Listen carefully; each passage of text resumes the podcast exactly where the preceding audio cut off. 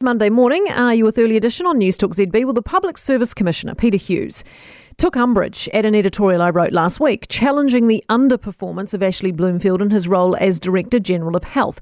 Hughes misinterpreted this as me criticising frontline public servants, who he said deserve respect. That's right, they do. From Ashley Bloomfield, who's supposed to be working on their behalf. No one is a bigger supporter of people on the front line than me. They do an incredible, thankless, and tireless job. I was not referring to them. I was talking about the man tasked with overseeing our COVID health response. The man paid more than half a million dollars to do so.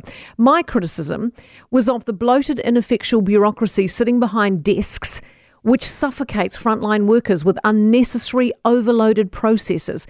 These are the people often caught off guard by announcements made from the pulpit that aren't directly communicated to them. It'd be great if public sector workers could be left to get on with it. Let police police, let teachers teach, let nurses nurse, and keep funds flowing to them rather than the refurbishment of Wellington offices. But that's not the case.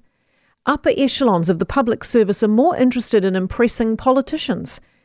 Hughes embodies this by showing he's out of touch. While Bloomfield may have previously enjoyed the halo effect of the PM's well lubed COVID PR machine, he does not enjoy the same bubblegum popularity with the frontline health workers he represents.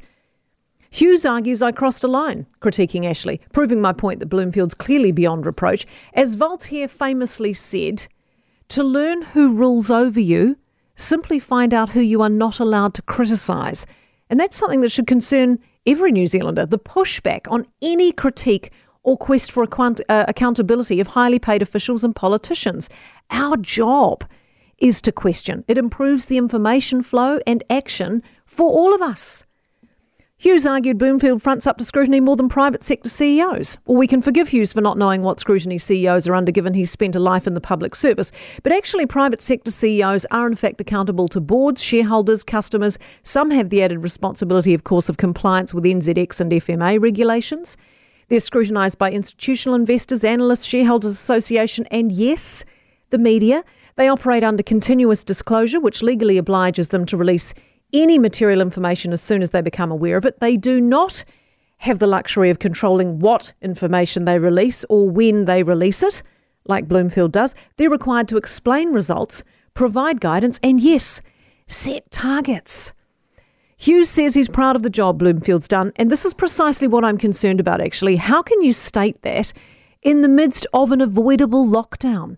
When the mental health of our teenagers, our elderly, and those living alone is being strangled, when we've known since December last year that vaccination's the answer, that effective procurement and distribution would be critical.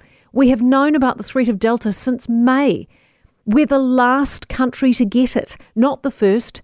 The government commissioned report on initiatives we needed to prepare for Delta was ignored and not implemented by Bloomfield. So to say, as Hughes does, that Bloomfield has delivered in spades is disingenuous.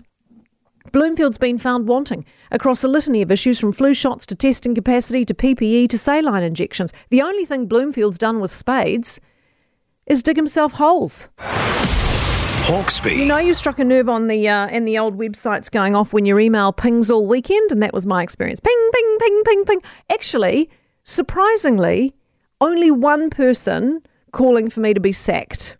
So I regard that as a win.